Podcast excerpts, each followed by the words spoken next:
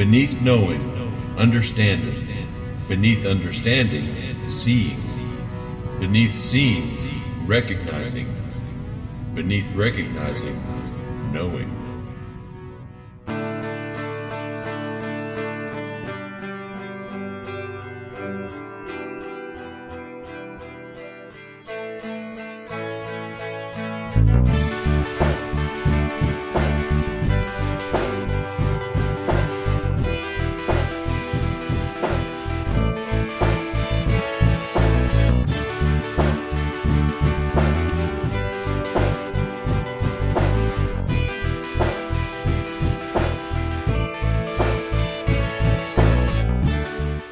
We welcome you to Drive Back the Night, an Andromeda series podcast. I'm Ethan Maestri. And I'm Ryan Mazzacco. Ryan, tonight we have an interesting story that we're going to consider.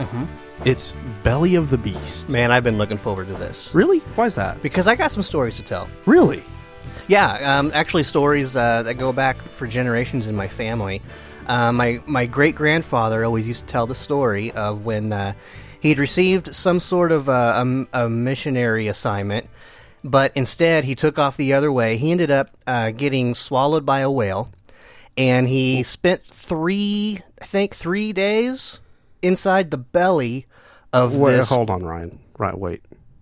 Th- This is your great grandfather's story? Yeah, it ties in. Don't you see how it ties in, though? Yeah, I, I, I, I get the theme, but uh, I think you're just quoting the book of Jonah. Is it?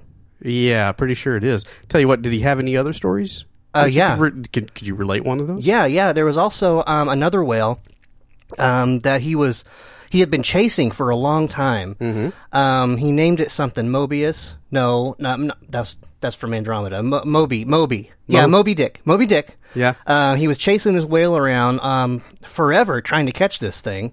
Was it white? Yeah, yeah, Yeah. Did, did I, have I told you this story before? Did, did did did your grandfather obsess over it? yeah, totally. Yeah, that was totally Moby Dick. Yeah, th- that's what he called it. Yeah, no, no, no, literature, Huh? the the, the literary work, Moby Dick. What, you mean like a book? yes, Y- you're you're literally just quoting that story. Ah, man, I feel like I've been lied to my whole life. Feel like Yeah. maybe you were. oh. well, that's too bad. Oh well. You know what? What's that? I'm not the only one that's guilty of plagiarism. What do you mean? Ah, we'll talk about it later. Anyway, episode forty-one, Belly of the Beast. So Ryan, mm-hmm. how are we going to get me into some trivia? Well, what we can do is you can ask me that question, and then I'll say, "Hey, Ethan, you have some trivia for us?" I do have some trivia. And then I'll throw it to you. All right. So, by way of trivia and some fun facts, we got uh, just a few of them here. Uh, this story was written by Matt Kiene and Joe Reinkemeyer.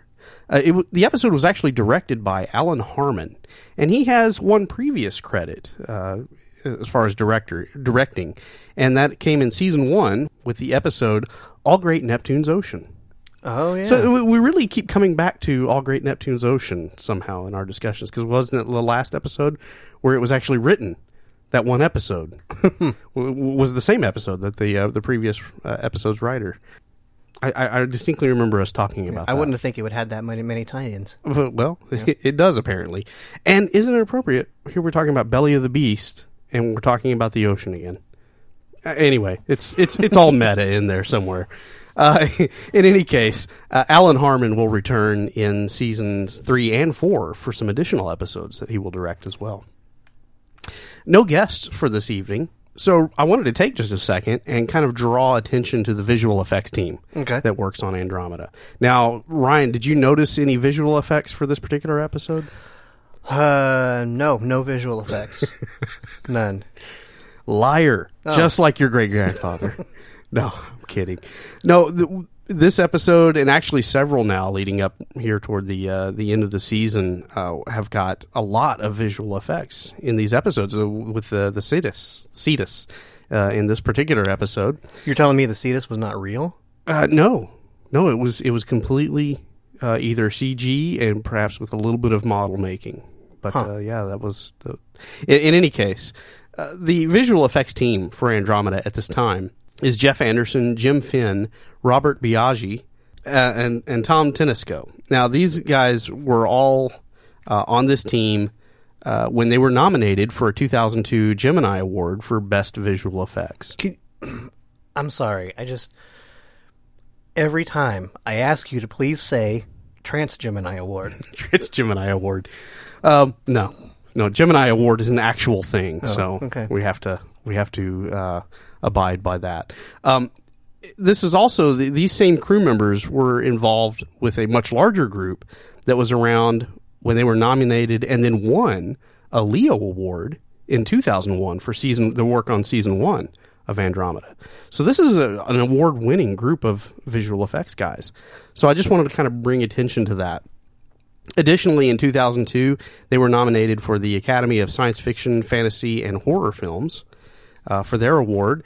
And also, they were a Saturn Award nominee for Best Syndicated Cable Television Series, their, their visual effects group. Does every star sign have its own award? Pretty much. Okay. Yeah.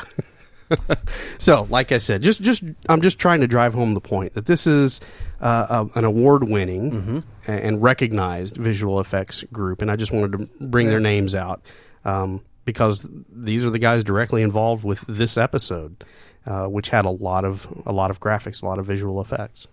Oh, I, I do have to mention the word cetus. Cetus uh, is the Latin for the word whale. So, thus the Moby Dick and Ah. Jonah references that we were dropping there early on. So, uh, that's it for fun facts. Okay. Ryan, Yeah. why don't you do a, a summary All right. whenever you decide to get around to it? Sure. Dill and Trance go off to Savion in Amaro to assure its inhabitants that the impending doom they are awaiting is an ancient myth and is not going to happen. What is this? The Cetus, a massive mythical space dwelling creature that returns every 6,270 years to take a bite out of their planet, and it's expected to take the last bite in the coming days. How absurd. That could never happen. But the rest of the crew is going to go ahead and be on the lookout for this thing, which lies well beyond the realm of possibility. Sensors detect some thing. It's the Cetus. It's real. And so was the thing on the wing. The Andromeda gets in front of the giant beast. Not too close. Yeah, a little too close, and it swallows the entire ship. With the Andromeda and the Maru being out of real time space communication range, it takes about 90 minutes round trip. This is just barely enough time for Dylan to get the message that the Andromeda is in trouble. They double back to come to the heroic rescue.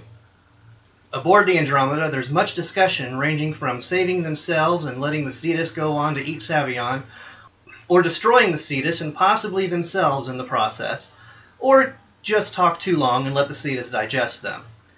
In heroic fashion, Dylan flies dangerously close to the Cetus and unloads the Maru's anti-proton storage tanks, damaging the Cetus, and plans to next ram the Maru into the Cetus and eject the slipstream core, which would finish it off, but would also surely mean his death.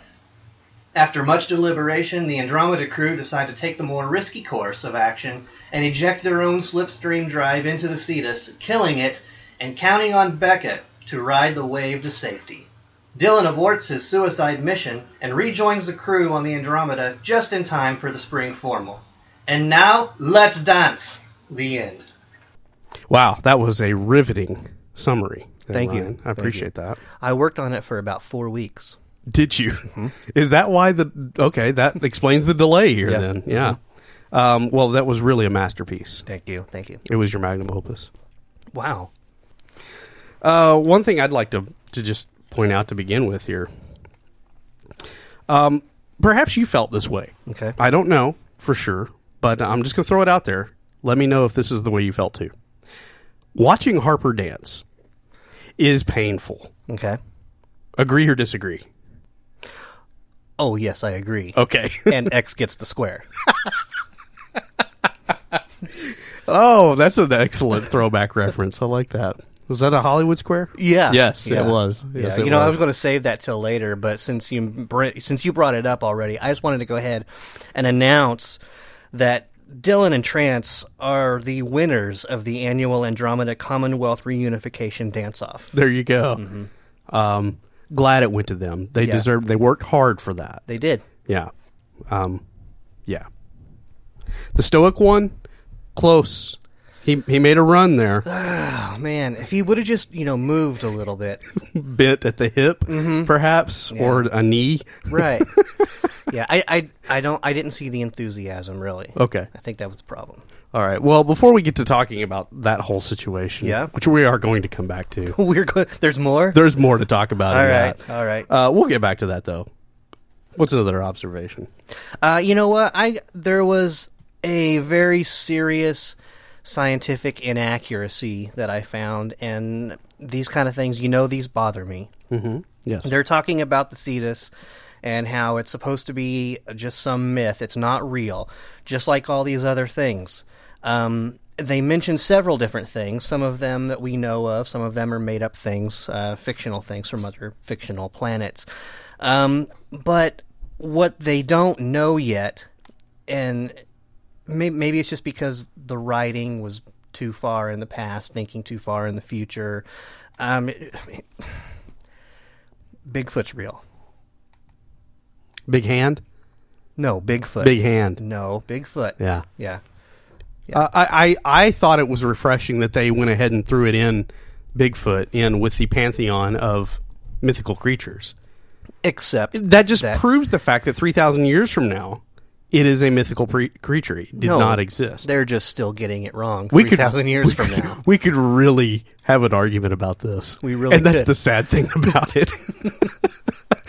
but alas, we don't have time for the Bigfoot discussion. I'm just saying I don't not believe. Right. Now, uh, talking about scientific inaccuracies. Oh. Um, I, I think there was an inaccuracy within the show itself. And maybe this was part of maybe improper communication to the visual effects crew, maybe? I don't know. But did you notice how many appendages or prongs that the cetus had when it folded those out there? Oh, what? Maybe four or five? There's five. Okay. Okay, five prongs. How many gouges were in the planet's surface? Four. Yeah. That you're What happened? indicating me, indicating to me with the show of four fingers.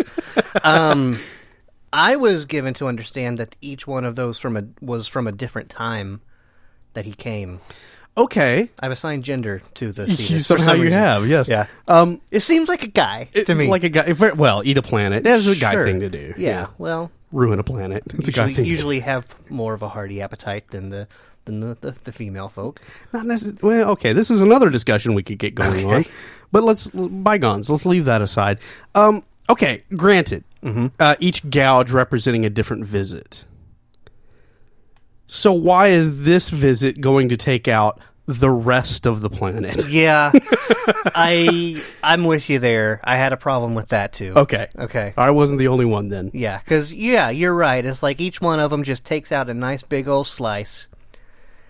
Yeah, why is this one going? It, it, but I wonder, does that mean that it's going to actually devour the entire physical planet, or just that it, that this time around is going to be the final blow that's going to end all life on the planet? Yeah. it's like this is the asteroid that, that killed the dinosaurs. Well, I, I, somehow I get the impression this is the cetus. It's like visiting the fridge late at night when there's a pie. Right. It takes a bite out of the side, turns the pie, another bite out of the side, and turns the pie, another bite out of the side. Well, now there's, we may as well just finish this whole thing up. Okay. so maybe this is the visit where it's going to finish off the whole thing. Okay, so it's just been kind of snacking. Yeah. Yeah. Yeah. Yeah. All these Okay. previous visits every six thousand so many years. Yeah, what is what is it, six thousand two hundred seventy years? Gee, something like that. Um, oh, it, it- okay, why that? Why the cycle? I- i- Is is my my question also? What what? Maybe it's caught in a uh, a uh, gravitational orbit, like a comet. That's an interesting theory, and yet it attacks the Andromeda. I mean, it's it's able to propel itself. So Uh, is it because they got in front of it? that is true. Yeah. they just kind of position themselves right Maybe it there was in like front of you know, all. it was like, oh, three more days till I get to that planet to eat. Oh, hey, look, there's a snack. It just dropped right in my lap. Yeah. Huh. Mm-hmm. Okay. Well, that's an interesting thought on the, the, the orbit. I guess there are comets that do the same thing, have uh, long orbits like that. Mm-hmm. Wow, that's a lonely existence. A lonely and very hungry existence. 6,270 years. I just fact checked. Okay, excellent. Um, okay. Yeah, but he's a space creature. What else does he have to do? Not much of anything. Does he go around to other planets? I wonder. That's what I'm. That's what I'm wondering. You know, it, you know what? We're going to leave that. I'm not going to bring up the. This is this is a discussion for later, if it's a discussion at all. Okay. Yeah. Yeah. Yeah. Th- this is more of a what did we learn about the universe? I think so, Type yeah. discussion. Okay. Yeah, we'll come back to that. Okay. Um, so Beka finally asks a question that we've been asking for the last almost two seasons. What's that? When are we going to get seatbelts? yes, I have that written down here. Uh, yeah, that's glad somebody finally vocalized that because this is something that we have talked about, Right. And, and for the safety of the crew, absolutely, this needs to be done. Right. Five point harness, Yeah. no less than five point harnesses in every command station. Right. You know, the thing is, though, sometimes these attacks come by surprise. Are they just supposed to be in their five point harness at all times? Well, you know, there's an interesting thing about the command uh, Deck. deck in that there's really not a seat for any of those stations. They're all standing. Yeah, so they really can't be seat belts. Right. There are no seats. Right. Right. Okay. Um, I, I think the times when we have discussed it, it's been on the Maru Yeah. in particular. Yeah. And I guess there is a, a harness of some sort for the pilot. Yeah. That They- we- that we uh, have even on the Andromeda, they wear a harness when they're navigating slipstream. True. Nobody else is. Nobody. right. Which we've had that discussion Mm-hmm. too. Uh, yes. Great to vocalize it. They're still, they need to hire a Commonwealth um, safety inspection crew or whatever it is. Uh, have a, con- uh, a consultation. Right. and and figure out how to make that that uh, work environment a bit more safe. They need to contact Commonwealth OSHA. Yeah. right. You took the words out of my mouth. Okay, sorry. No, that's okay. Uh, we had a that moment. Did we? Yes, Ryan. Okay. That moment when you put your feet up on the campfire ring for just for just a few minutes too long. Yeah. That's what Harper experienced when he jumped into jumped jumped Right. through the, the door into the room with all of the gastric juices Right. on the floor. Right. You saw his uh, boots kind of Uh-huh. disintegrating there, and I thought, hey, that's exactly what's happened to me when I put prop my foot up on the campfire ring. Mm-hmm. Uh, the the shoe just starts to meld right into the campfire ring. I've been in that situation. Oh, that brings back wonderful memories. Mm-hmm. Uh, speaking of fire, one thing I thought was interesting was the uh, advancement in fire extinguisher technology in the next 3,000 years. Yeah. That's really something. You're talking about when Tyr's walking around on the command deck, or what's left of the command deck. Yeah. yeah. It, it's basically like, that thing? I don't know. It, it, it is like a little tank inside a gun. yeah. That That's really something. Yeah. If nothing else, it looks cool. It does look cool. The question I have, though, why did he just put out the one fire Yeah. when there's still fires all around? Yeah. Yeah. Okay, we got the big one that's right in the center of the shot. In, it's right in the center of the frame, Mm-hmm. right? Yeah. That's good. Let's let's leave the rest for We're, we're done. perfect. We're done. It's it's not like fire on a spaceship is that big of a deal. I don't know? think so. Apparently not. Like like fire on a submarine. Not a big deal. Not a big deal. Yeah. Don't don't concern yourself. Right. Uh, Tyr is a bad influence, though. Well, yeah. Um, the the moment where he's his solution is, and I quote, copious explosions. Okay. Th- this kind of couples with another observation that I had, which I'll get to in a second. But I mean, Tyr is pressuring Beka into doing things his way, which obviously his way is copious explosions. sure. Um, and in this case, it's to the detriment of the ship and almost everyone on board. Yeah. Just, just saying, uh, Beka is a strong woman, and yet, Yeah, but nobody said no, Tyr. That's a bad idea. and, and why not? Why was that not ever said? I mean, Because it's a bad idea in hindsight. okay, After he did it, then everyone was like, "Yeah, that was a bad idea." Yeah. especially Harper, who was not taking the situation very well. Yeah. I, I just I thought it was interesting, and maybe this is more for for character discussion, but I thought it was interesting just how Tyr kind of when Dylan's not around, just really bulldozes his way into whatever he wants to do. Well, yeah, of course he is. Yeah. But I thought we had established at this point that Beka was Beka was in command. I think everyone on that ship recognized Beka is in command. She has the final say. She and I guess he did she, Yeah. he did wait until she said, "All right." But he's sitting there tapping, tapping, tapping, making it like a 5-year-old begging for candy or Right. chocolate milk or whatever, you know. Just wears you down. Oh well. That's our Tyr. we kind of have an interesting uh, moment. Speaking of Tyr, um, he talks about his faith in Dylan. Uh, we know from past episodes and things that he said that he admires Dylan as a survivor.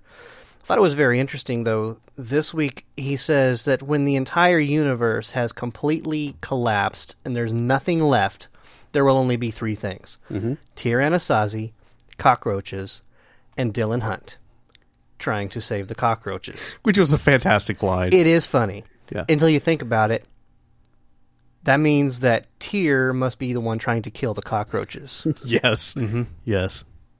okay. So they're always going to be at odds, Tyr and Dylan. Yeah, they they sure are. I wonder what he has against the cockroaches because you know at that point they're going to be the only source of protein. But they're cockroaches. I hate cockroaches. Well, I do too, but if there's nothing left, you would not have been successful on Fear Factor. I would not. yeah.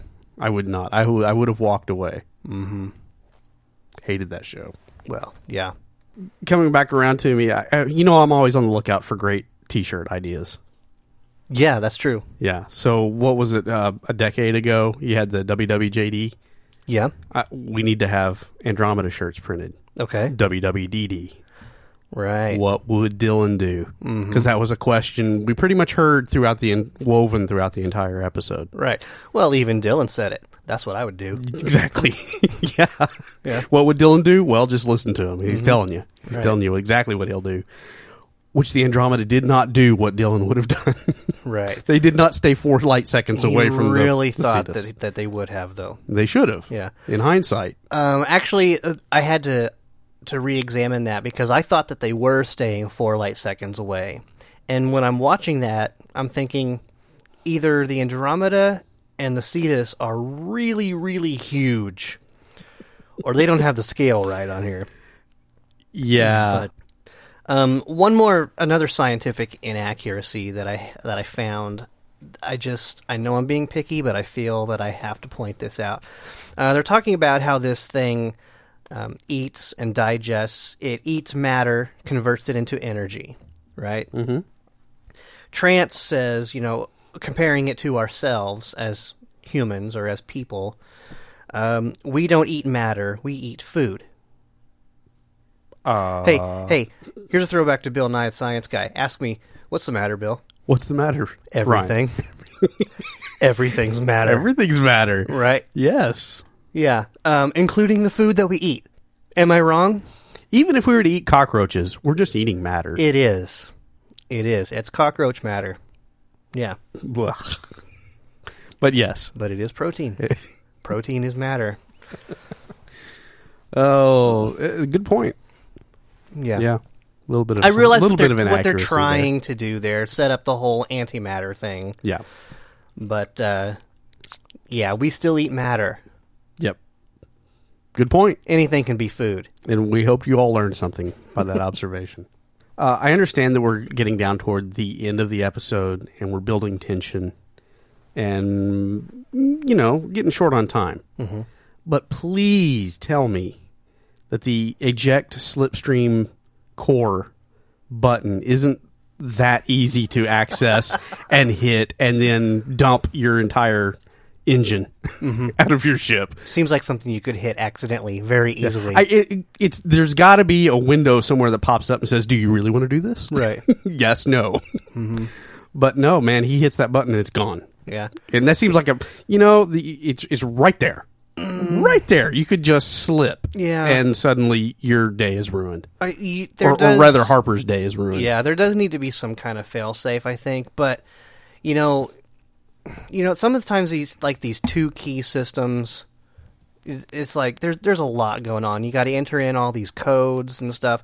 What if you just don't have the time? Say you're in a situation and you decide, okay, we only have ten seconds left, and I got to eject the slipstream core. True. I don't I don't have time for for both of these guys to turn a key or to to rattle off this really long code.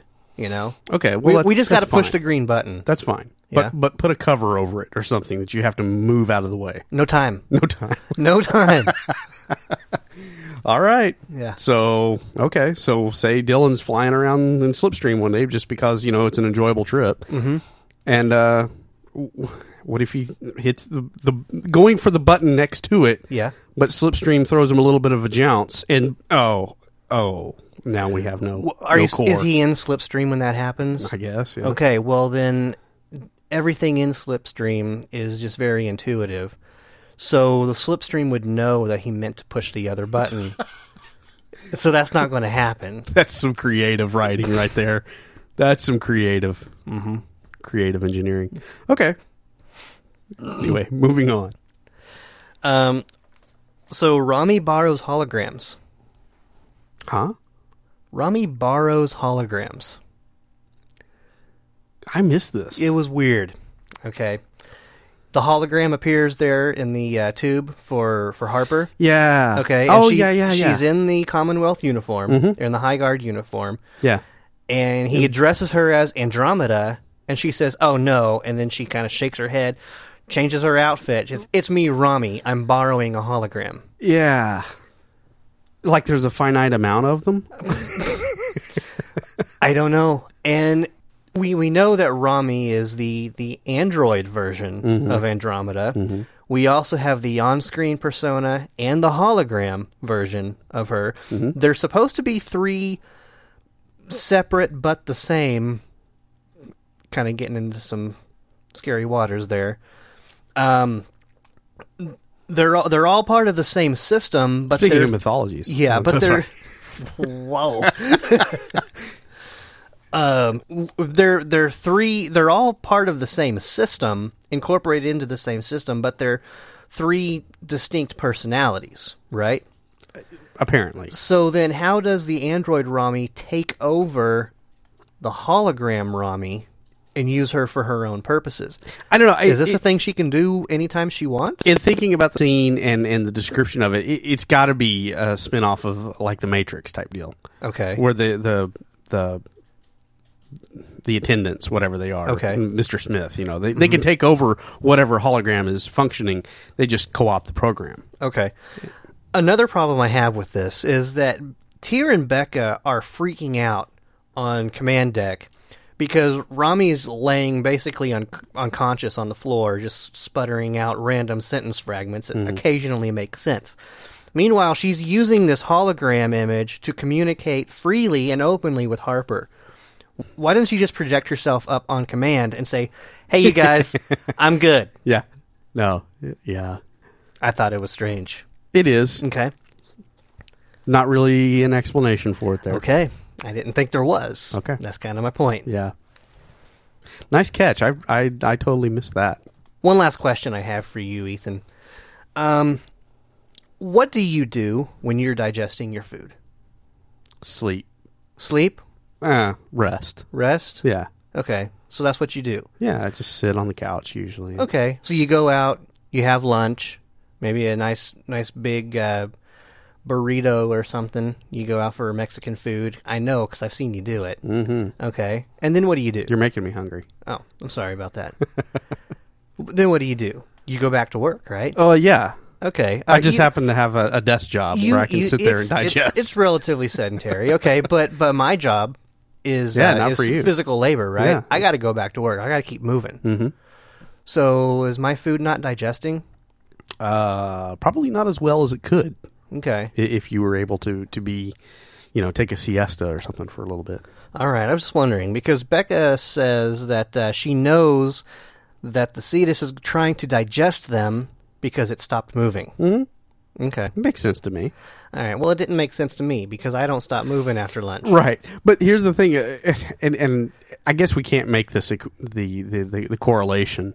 Um, ocean creatures like a whale, Okay. uh, after they eat a a, a a belly full of krill, do they stop moving? I don't know. I don't think they do. okay. Um, is it whales or sharks that can't stop moving? Oh, it's sharks. Okay. So maybe whales do stop moving. I don't know. Now I'm now I'm completely derailed. What did the whale do on Finding Nemo? That's really the only reference I have for whales. We're getting our scientific uh, observations from from finding. Nemo. I Nemo. learned a lot from that movie. That's where I learned how to speak whale. So Okay. yeah. All right. Well, good on you. All right, Ryan. Let's get off of that then. Okay. Uh, l- let's talk about the universe of of Andromeda right. and what we have learned about it in this particular episode. I think there's a lot here actually to to kind of sink our teeth into. Okay. Uh, we started talking about the Cetus Yeah. and the effect that it had on the planet. And I, I think we decided we would just kind of circle back to this. And I think this is probably the place to talk about it. Um, so you're uh, you're you're thinking on this as this is a, uh, a a cyclical thing due to orbit, perhaps. Uh, that was just a theory I threw out there. You mentioned I, does I'm it not visit other necessarily planets, saying. though? Yeah, man. I mean, does it only eat every six thousand two hundred seventy years? Yeah.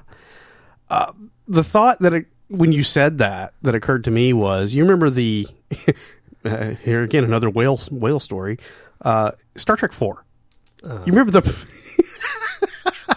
you remember the probe in Star Trek Four, right? Okay, uh, not in the movie, but in later novelization, uh, a, a different story. It was learned that that probe made various stops throughout the galaxy. Okay. And I'm just wondering, would would something like the Cetus do something like that? It, it's it's just making its rounds through the galaxy, and it just so happens that every six thousand two hundred and seventy years, it cycles back through this particular part of the galaxy. Mm-hmm.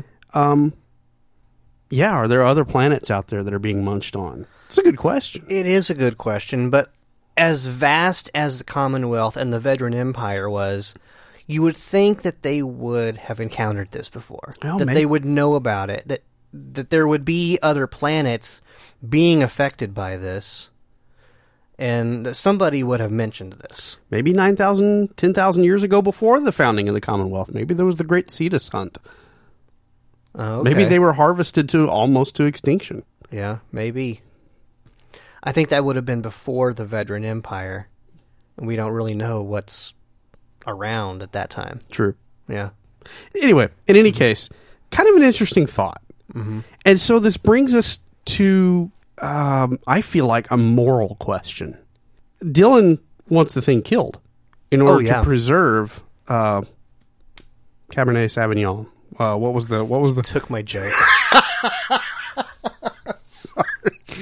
So so Dylan wants this thing killed in order to preserve I was the going to planet. say this Andromeda would go very well with the Cabernet Sauvignon. yeah. Uh, we, we can start this over and you can bring it No, up. no, no. You take it. You take it. Go ahead. No, I don't want to do it now. No, no. I don't want to do it now. You've already done it. It's on. It's on record. I can cut it. All I have to do is start over my no, sentence no. here. None of this is getting cut. Go on. Go on. Go on with the chlorophyll.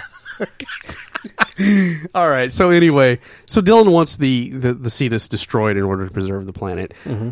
Um, was that the last of its kind? Obviously, the galaxies have kind of forgotten about this creature yeah. in the fact that it is one considered mythological. Uh, two, uh, Andromeda has no record of it. So, li- like you bring out, the Commonwealth had no record of it. Mm-hmm. Was this perhaps the last one of its kind? After some great hunt to extinction that the species had gone through, and now is Dylan guilty of wiping this species out of the galaxy of the known universe? Yes. Wow, mm-hmm. that's mm, Yeah, and you're dangerously close to making me bring up something that I want to save for the very end. Okay. All right. Well, I won't make you. Okay. So, but that was a thought that, that occurred to me when I first watched this episode. Is everybody's happy and dancing at the end of the story. Mm-hmm. Uh, we killed the Cetus. Yay! We slayed the beast. But, uh, you know, uh, in Star Trek, I feel like this would have been explored.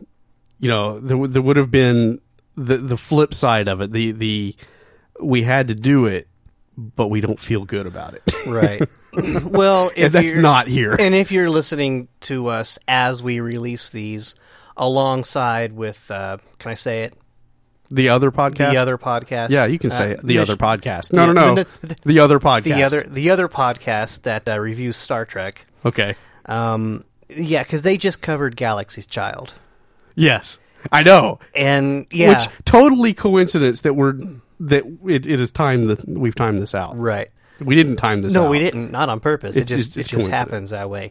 Um, basically, they did the same thing. Mm-hmm. They killed this giant space living creature um, accidentally, Yeah.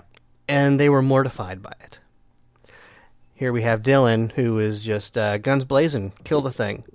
Yeah. because it's going to wipe out this planet with some colonists on it Yeah.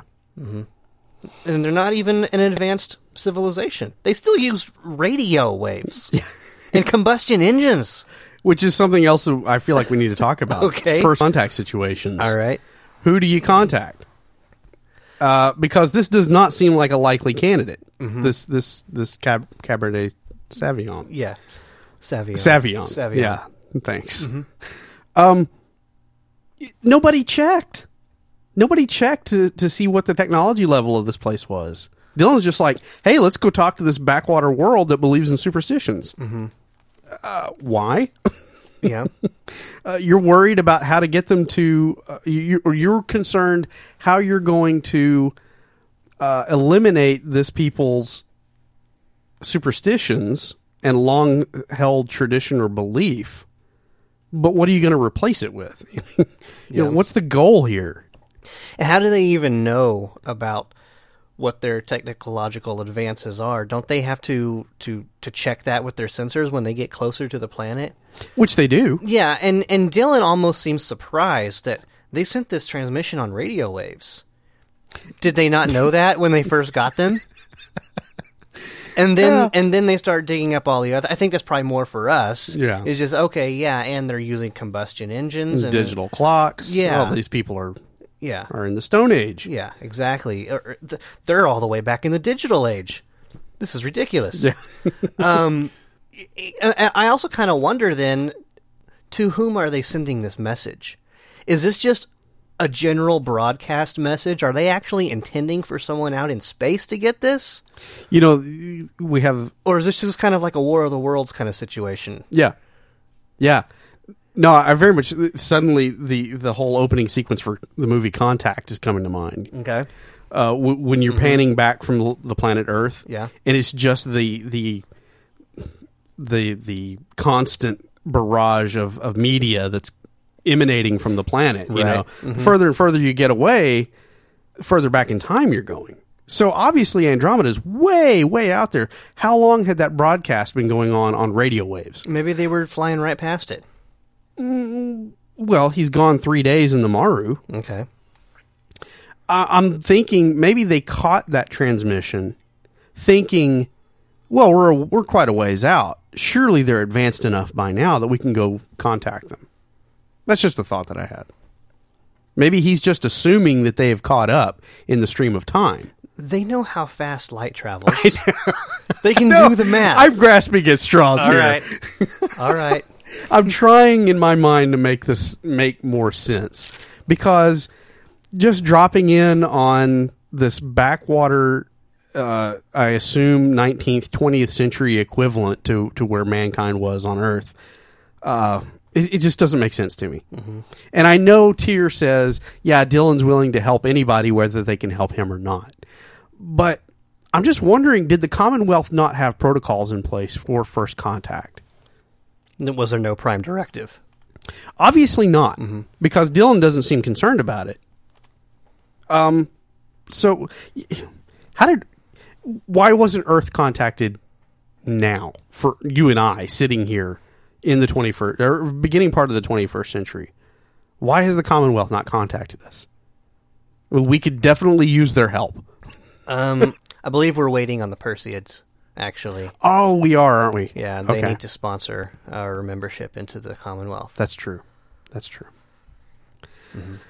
Anyway, just brings up questions about first contact situations. Who do you contact? Who do you let just, you know, ride it out?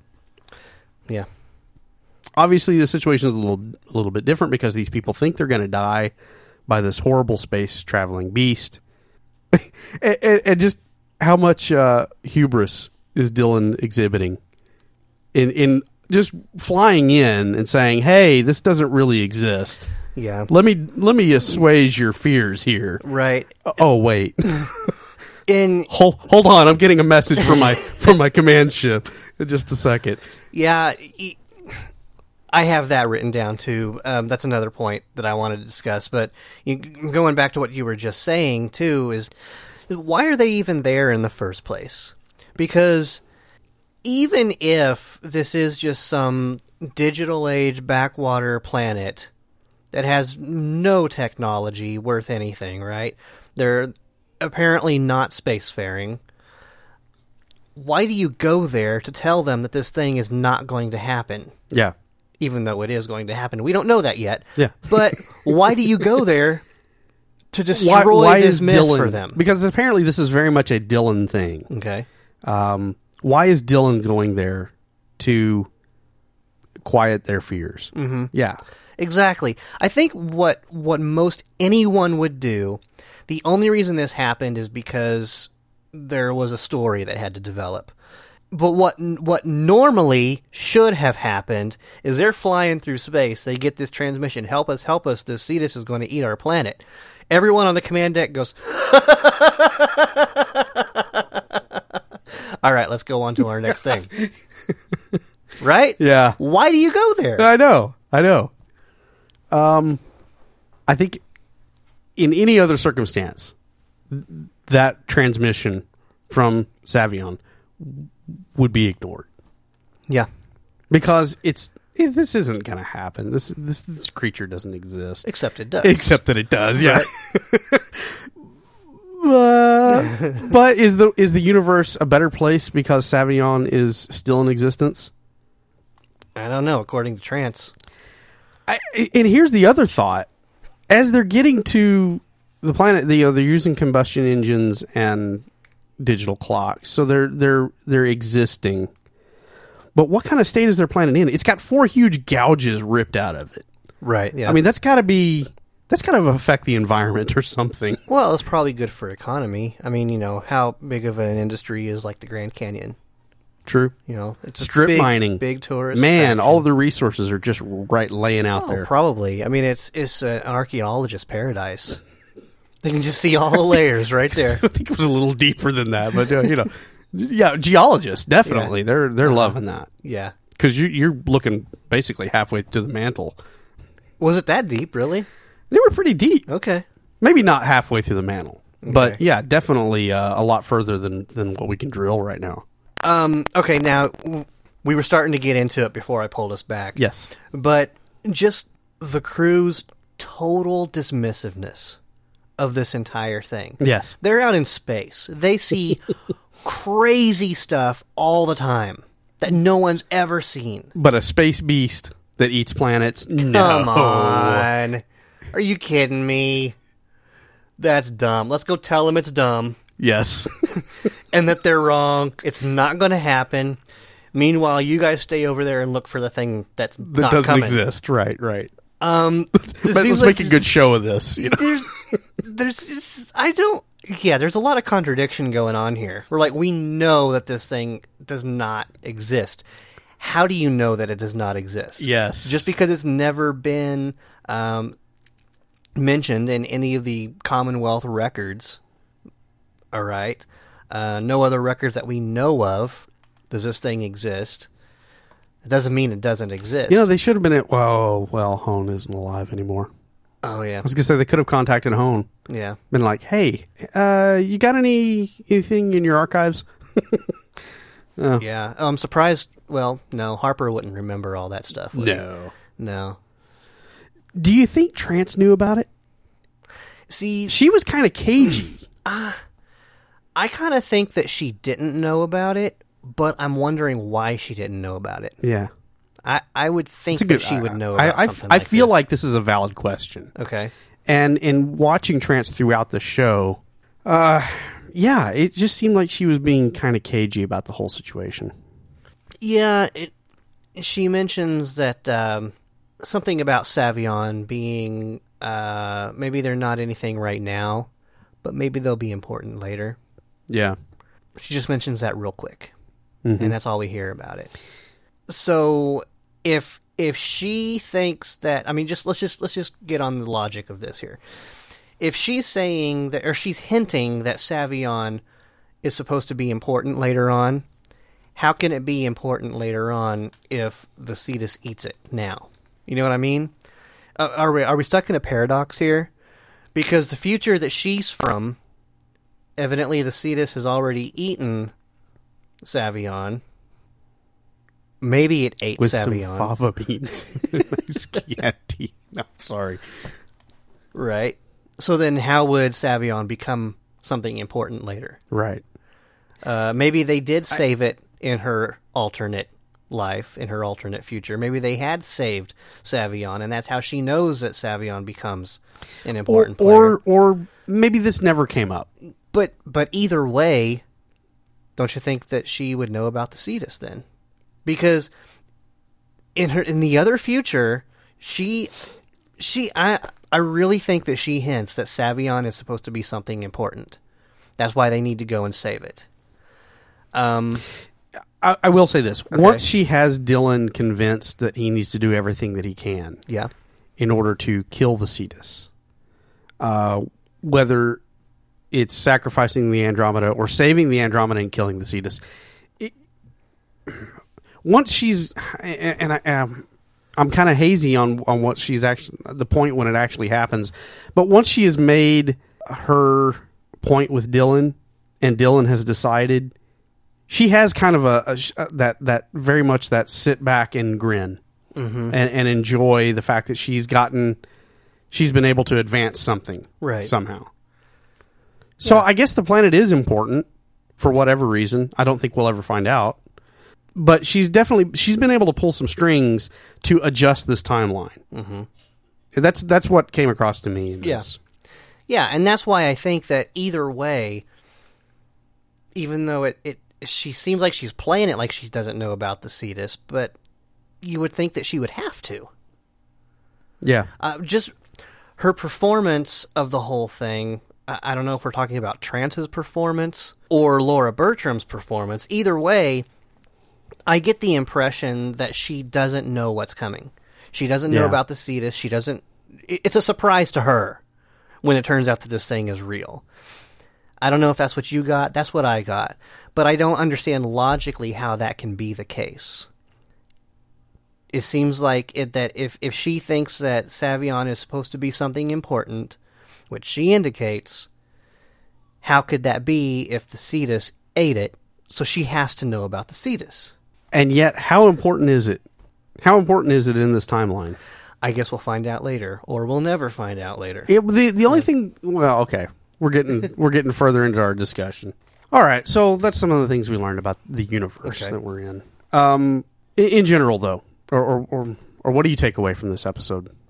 Well, I mean, we, we get a little bit into uh, Trance's character about uh, uh, the alternate future that she's from, and we find out that only she and Beka survive. Yeah, what was the comment that she makes right at the end? Dylan says something, and I forget what Dylan says, but her comment is kind of chilling. Sooner than you think. Oh yeah, yeah. Uh, he Dylan says, you know, I'm glad to see that you guys are all here to carry on what I've started That's right. because I might not always be here. Yeah, Yeah, and then that that was her comment. Sooner than you think. right. So we're definitely building to something. It it really does seem rather omin um, it really does seem rather ominous, doesn't it? Omni, that was a great magazine back in the day. My, we used to have a Dodge Omni. Did you? I had a Dodge Omni. Did you? Yeah. Yeah, hatchback. Yep. Um, it. I mean, it, it seems kind of scary, almost as if she's saying that something is going to happen, Dylan. Happen. Something's going to happen to Dylan soon. Yes. But how can that happen? Because he's the show, right? Yeah. I mean, essentially, Dylan is the show, and Andromeda. Well, because, you know, it's the now now here's something we learn about uh, our characters. okay, All of this came down to them asking what would Dylan do. Dylan trying to find out what's going to happen if I die. And at the end, we we have that warm and fuzzy feeling because Dylan knows and says so in his inspiring speech that Harper missed. Uh, he knows that if he dies, the crew will carry on in his absence. Right. So a show could continue on without Kevin Sorbo and on camera. you don't think so? well, in universe, yes, Yes. In production, no, No, I I, I Um, get that. Yes. But you know, I also wonder maybe Trance is just thinking this other future that she came from. Evidently, Dylan didn't make it. Right. That's the future she knows. As much as she's trying to sh- to change things, that's maybe she's anticipating still that that's what's going to happen. Yeah. Even though she's trying to change it, Yeah. but she knows that there's this thing that happened that Dylan didn't make it. Mm-hmm. She's looking to that, that what's already happened. Maybe so. Maybe she's just going off of that. Okay. Yeah, yeah. Sooner than you think, because I've seen you die. Well, okay. So she says sooner than you think. So you, you get the impression that she knows where she's at in the stream of time. So she has to have known about the cetus.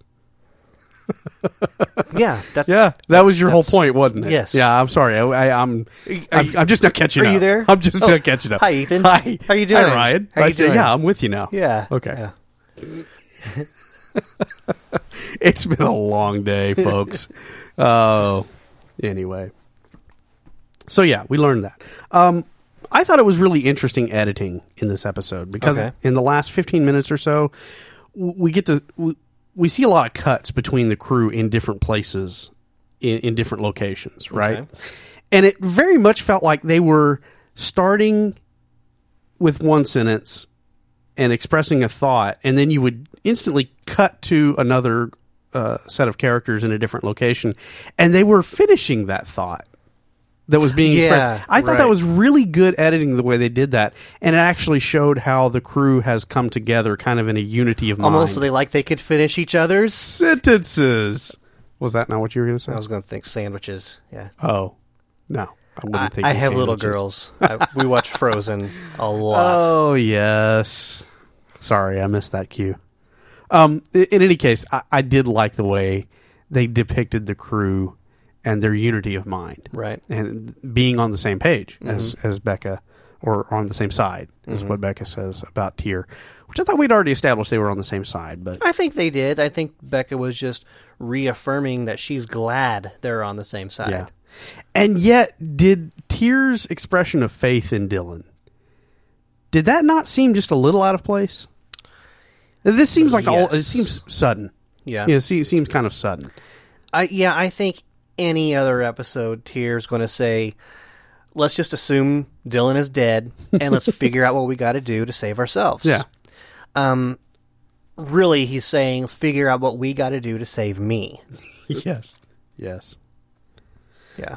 so yeah, you're right. It was a bit out of place, and I'm not exactly sure if we have precedent for that. I mean, we have seen changes in Tyr as far as not always being so extremely self-consumed, but there is absolutely nothing to indicate that Dylan's still alive. Right. And you, you normally that would be a situation. When- of course, they're all basing it on the fact that the the ship sensors are saying that there was an explosion, roughly equivalent to the fuel capacity of the Maru. right? Why did no one assume? Well, perhaps Dylan just cut the AP tanks loose, trying to blow the thing up. Why was that never a thought? Dylan thought of it. He's not an engineer. Yeah. I don't know. I It's wouldn't have thought of it. Okay. Yeah. Yeah, I, it it just seemed odd that they were all having this crisis. Eh, eh, Beka is always the one that that uh, sets her mind to something, mm-hmm. and, and initially, yeah, Dylan's going to come through for them. I, I'm just, it seemed a little odd, Tyr's expression of faith, but then to have Beka completely on the other opposite side of the coin having a crisis of faith.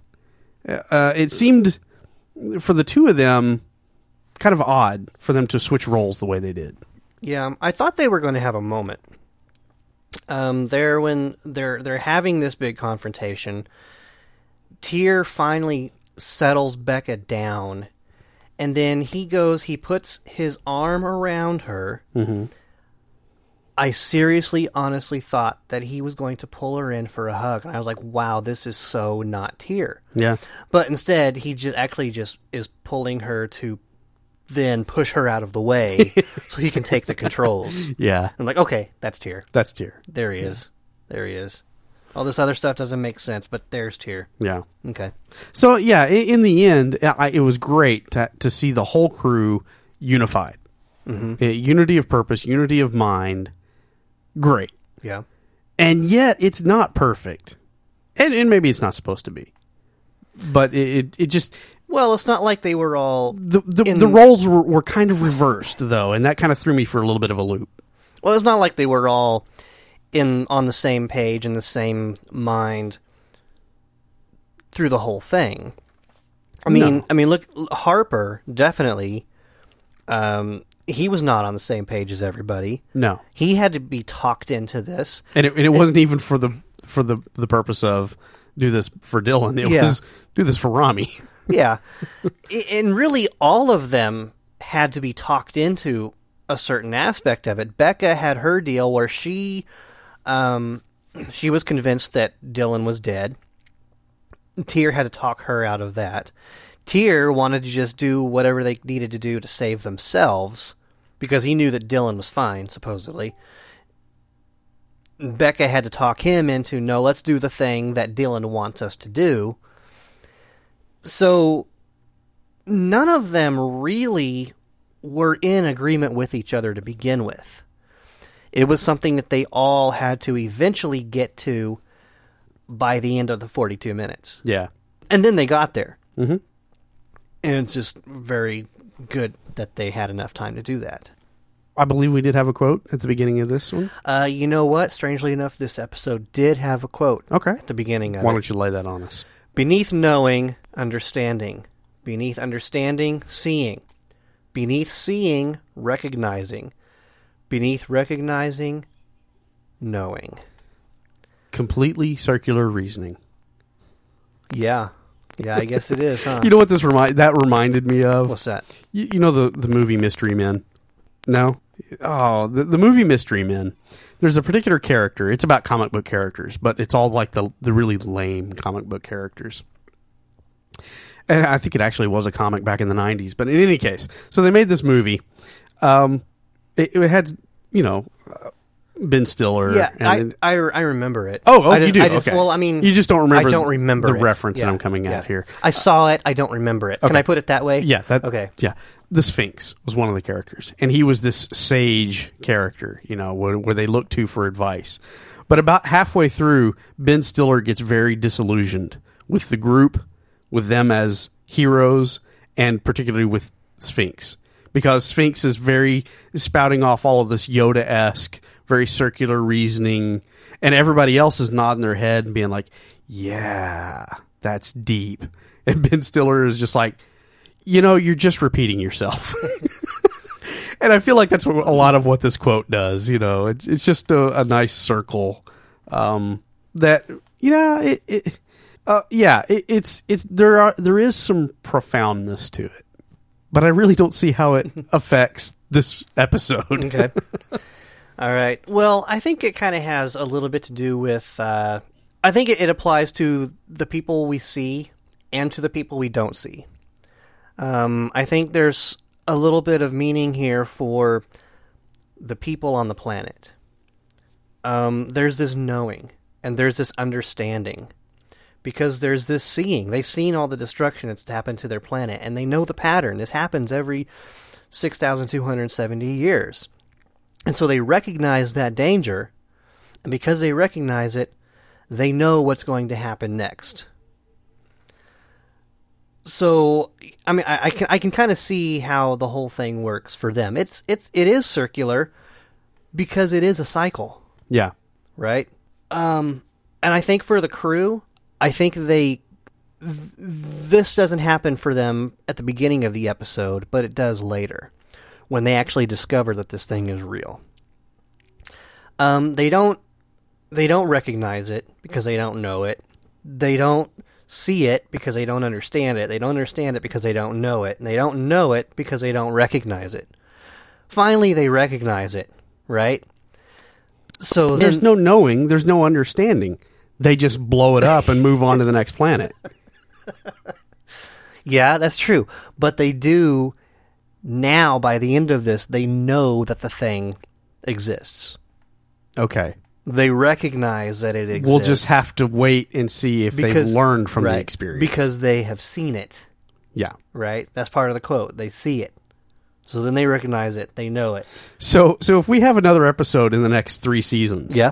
in which they at any point say that can't happen, we know that that, that quote means absolutely nothing to Okay, them and they didn't episode. learn anything, and it's just for the people down on Savignon.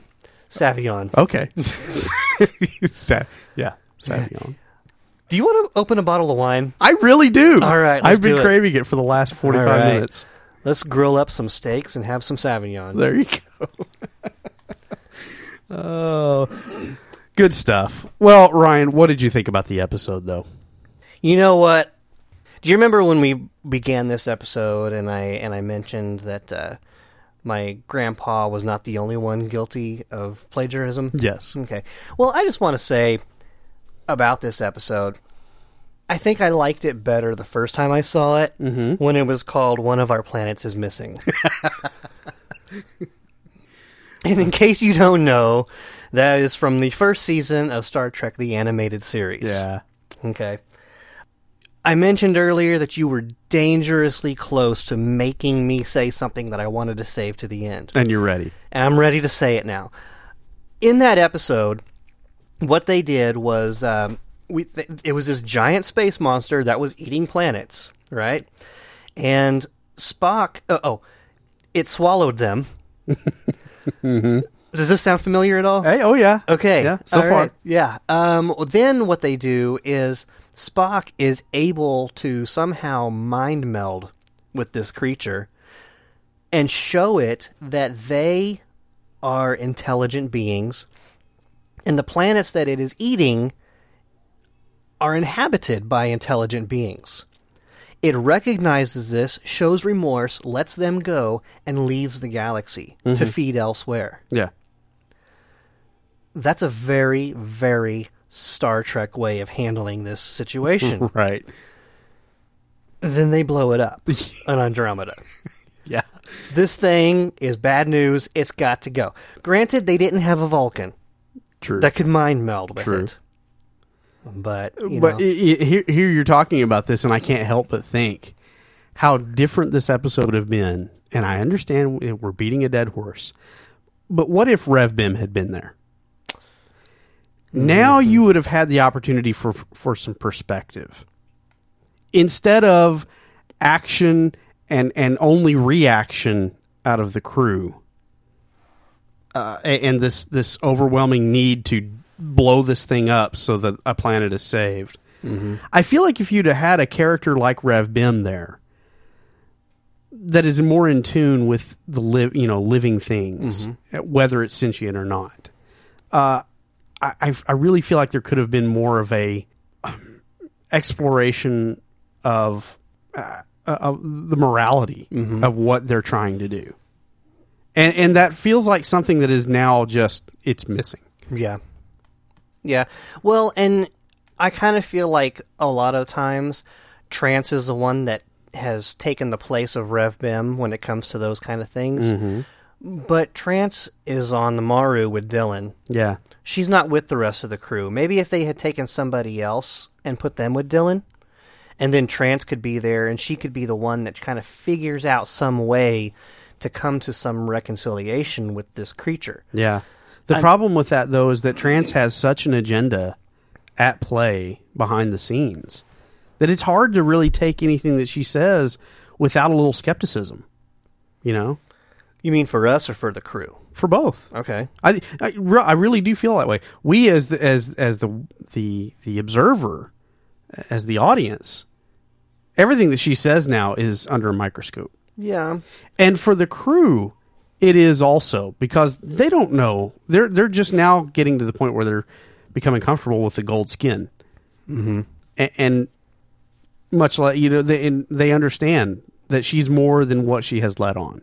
And so when you try to to uh, wax poetic or be philosophical, if she tries to to do that, I don't know that the crew is really at this point ready and willing to accept what she has to say. I'd say probably the only one that is is Dylan. Yeah. Um, even at this point, pretty much anything Trance says, he might question her about it later, mm-hmm. but he pretty much just goes with it. Yeah. Whatever Trance says is golden, Yeah. pun intended. so, but that's why maybe that's why she's with Dylan because if she's on the Andromeda with the rest of the crew, maybe they're not. Yeah, Yeah. not as not as willing and ready to listen. I, I would think Beka would be. more so than the rest Yeah. Because I mean, at least she knows she gets to live. Right. That's cool. Yeah. Yeah. She loses an eye, but whatever. Eh, whatever. Patches are cool. Are But I, I, I guess to answer your question, though, um, what do I think of the episode? Uh, not much. Um, it wasn't. It wasn't a terrible episode. You know, it's not like one that I think that is just, wow, this is a bad episode, and it makes the whole series of Andromeda look bad, like some that we have seen. We poked on a few little inaccuracies, but I it was mainly jokes. yeah. There really wasn't anything in, in here that I thought that just does not make any sense at all. That is terrible. That ruins this episode. Um, but yeah, there are just some of these little issues here. Like they killed this living thing, and and that's it. Yeah. Um, they're it's a brand new thing that they've never seen before, and they just go right after it and kill it. Now they say Beka says at the beginning that Dylan always says, "Communicate first, kill later." I don't think they tried very hard to communicate. right. I mean, their their method of communication was fire warning shots, Yes. right? Yeah. That's how we communicate. And and and that whole sequence. Oh, I shake my head because uh, fire warning shot, and, and then Beka's response after making the command decision to fire a warning shot. Hope it doesn't get aggressive. Let's just do this and hope it's understanding. Right. You know, I yeah. All right. Sorry. Yeah. I'm I'm bulldozing. That's okay. I think I've I've pretty much Okay. I've pretty much said it. Yeah, it's it's it's not a horrible, terrible episode, but I just I, I- I've already seen it in animated form, and I didn't care much for it then. yeah. So yeah, I didn't make the animated series uh, correlation. Okay. I'm glad. I'm glad you did. Okay. Because I had forgotten that. Uh, and and yeah, no, that's that's great. Um, my feelings on this episode were it felt like the crew did a lot of soul searching for no real reason. And we've already kind of gone over this, haven't we? We've established that the crew is on is unified. yeah, but we need To to, an see extent. it again. Okay, we did need to see it again, and we did. Um, my thought on this is it is a terrible episode. Okay. A- and I didn't think so when I first saw it. But then uh, you mentioned the other podcast and Galaxy's Child, Yeah. and they made they made some excellent points on that podcast that I, I feel like are very relevant for this episode that we're discussing oh, here. Absolutely. Yeah. And in that context, I've been holding back to not talk about that episode of Star Trek. right, right, Yeah. Um, yeah, there are some, and, and I brought them up in, in discussion. There's some huge moral issues here, and I know this isn't Star Trek, but these are human beings, and there are no, there isn't, there is not really any moral compunction there to check yourself or to try and communicate uh, try try to explore every option before going the nuclear one. Right. And and it's not happening. And I understand that that's the direction they want to go with the show. It's action. It's it's you know, it's what it is. I don't like it in this episode. I don't think it plays very well. Mm-hmm. And so, great visual effects.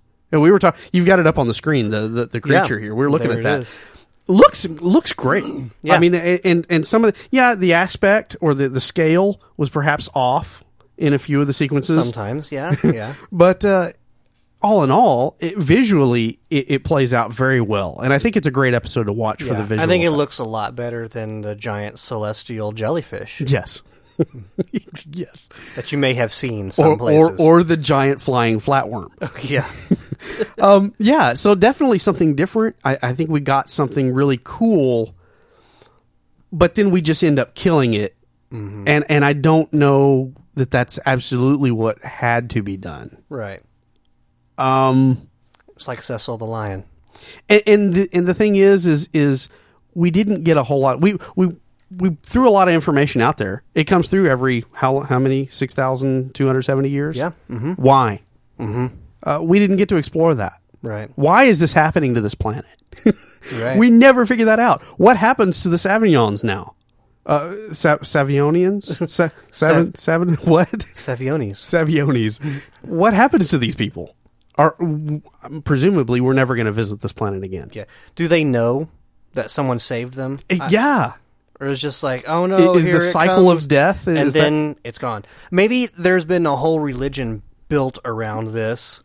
Everyone is waiting for this prophecy to come. It doesn't happen. now this whole society is just overturned. Right? Appa- apparently they knew that this next visit was going to destroy the planet what happens if the whole religion that comes out of this is like like some of the cults through throughout the past decades a mass suicide takes place and the whole the whole race dies the day before it's supposed to be the planet's supposed to be destroyed They all die wouldn't anyway. that be sad Right. Because they didn't make contact, did they? no they didn't Yeah. All right. So there's all these unanswered questions that, yeah, it wasn't important for this particular story for them to be answered. But we're used to a type of storytelling in which these questions would have been addressed. You know what I'm saying? Yeah. And I've been willing to let it go in a lot of other episodes because hmm, it was entertaining enough. Here, wow, I, I have a, this is this was kind of a bitter pill to swallow for me this episode, and and I don't I don't like it. Right. Yeah. That's how I feel about it. Well, I can't argue with you. Okay.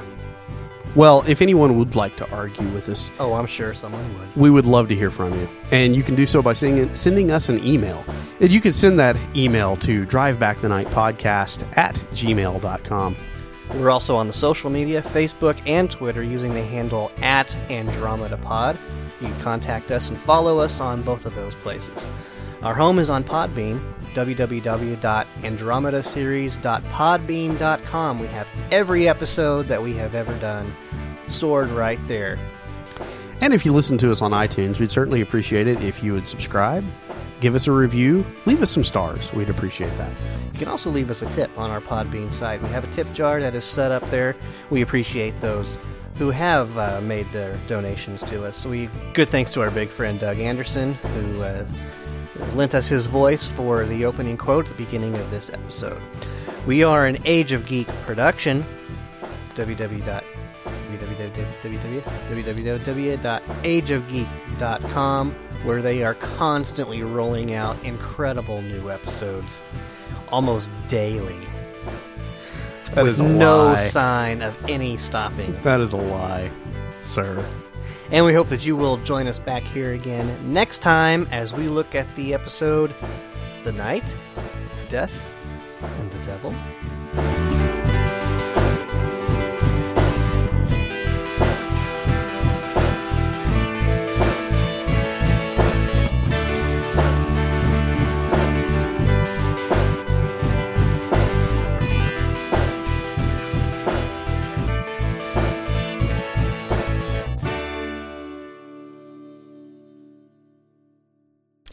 Off record, I gotta tell you the story since you just said that.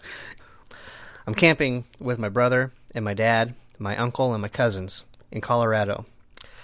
And my uncle has his has his boots up on the fire, just like you were just describing. And my cousin says to him, "Hey, Dad, your boots melting." And I said, "No, it's fine." Like, no, Dad, really, your boot's on fire. Nah, it's fine. A third time, he tells him, "Dad, your boot is melting." Nah, it's fine. And then he's he goes he wants to show everybody he's fine. He reaches down and he grabs the sole of his boot Oh, and he screams, "Ah, my boot's on fire!" I must have been like seven years old. To this it- day, it's one of the funniest things I've ever seen in my life. it made an impression. oh yeah, it, it left a scar on the palm of his hand.